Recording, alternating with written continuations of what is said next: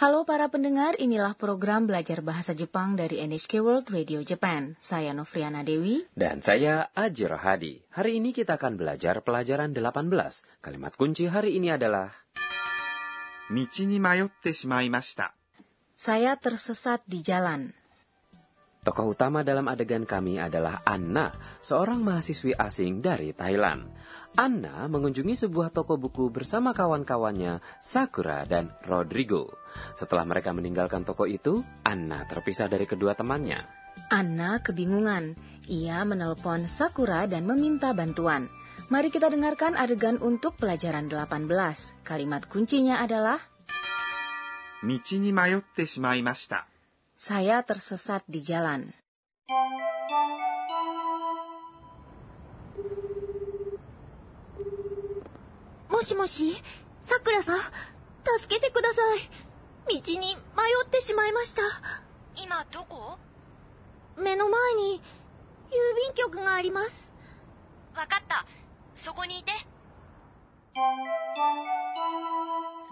Sekarang mari saya jelaskan mengenai adegan tadi. Anna mengatakan kepada Sakura, もしもし、さくらさん。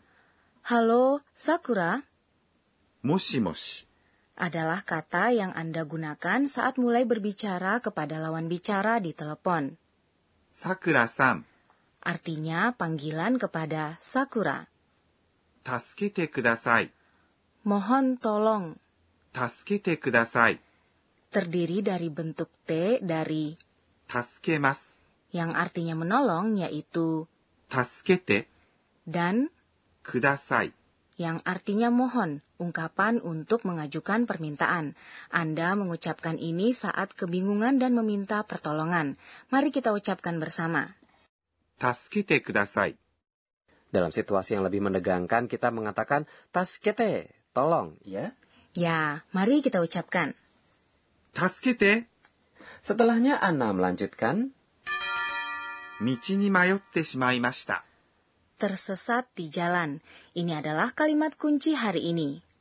道 Adalah jalan. に Adalah partikel yang mengindikasikan arah suatu pergerakan. 迷ってしまいました。 Adalah telah tersesat. 迷って、 Adalah bentuk T dari 迷います。 yang artinya tersesat atau kebingungan.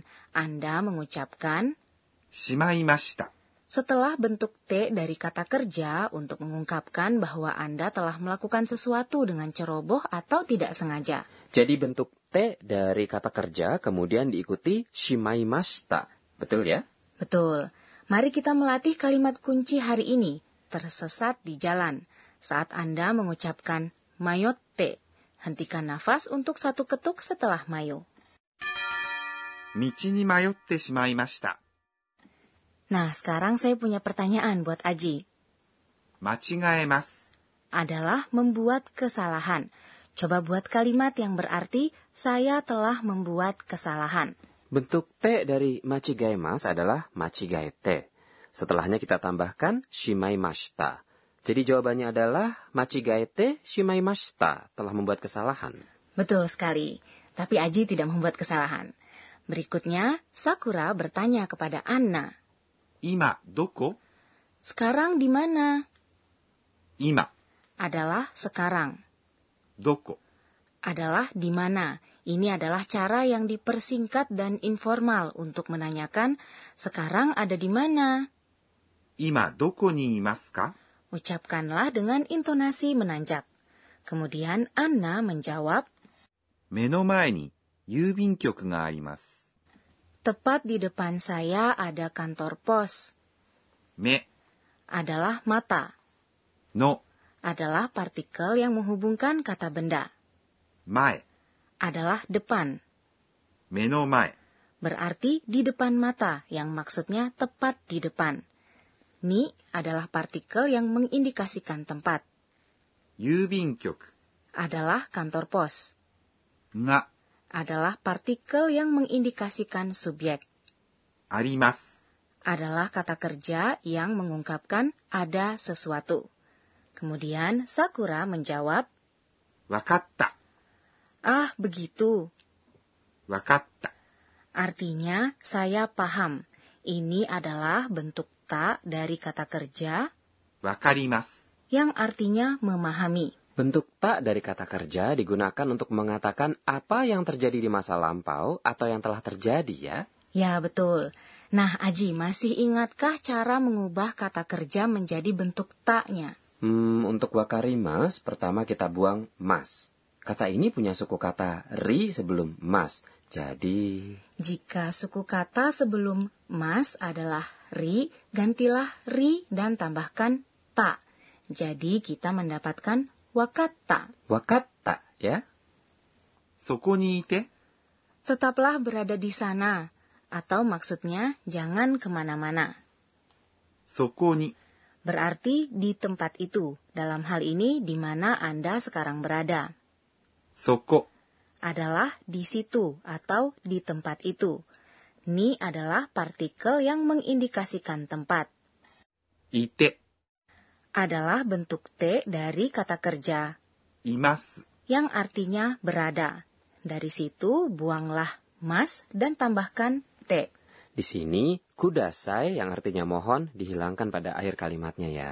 Ya, ini adalah cara berbicara yang informal. Sekarang mari kita dengarkan lagi adegan pelajaran 18. Kalimat kunci hari ini adalah 道に迷ってしまいました。 tersesat di jalan.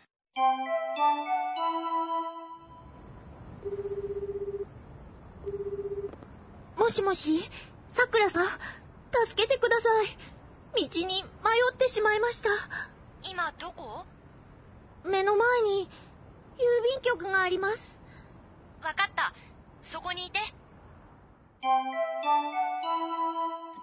Sekarang waktunya pojok Sensei Oshiete.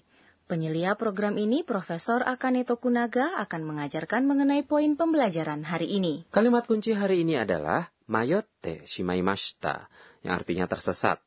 Mohon ajari kami secara rinci cara menggunakan ungkapan shimaimashita ini.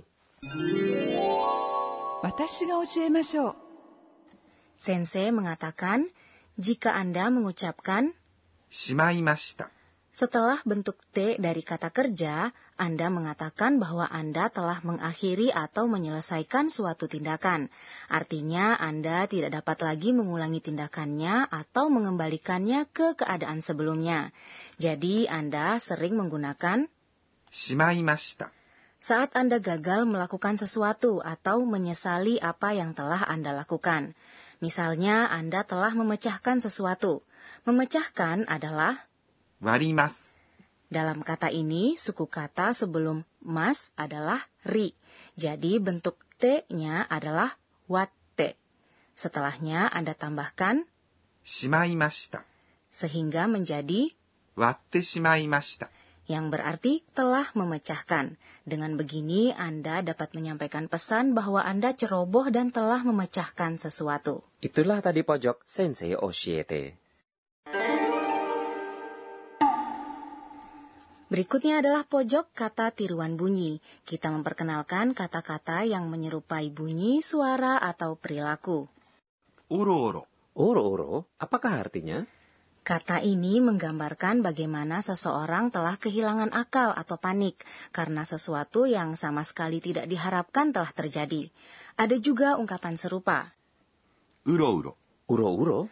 Ini menggambarkan bagaimana seseorang bergerak ke sana kemari tanpa mengetahui apa yang harus dilakukan dalam situasi tertentu. Dan demikian kata tiruan bunyi hari ini.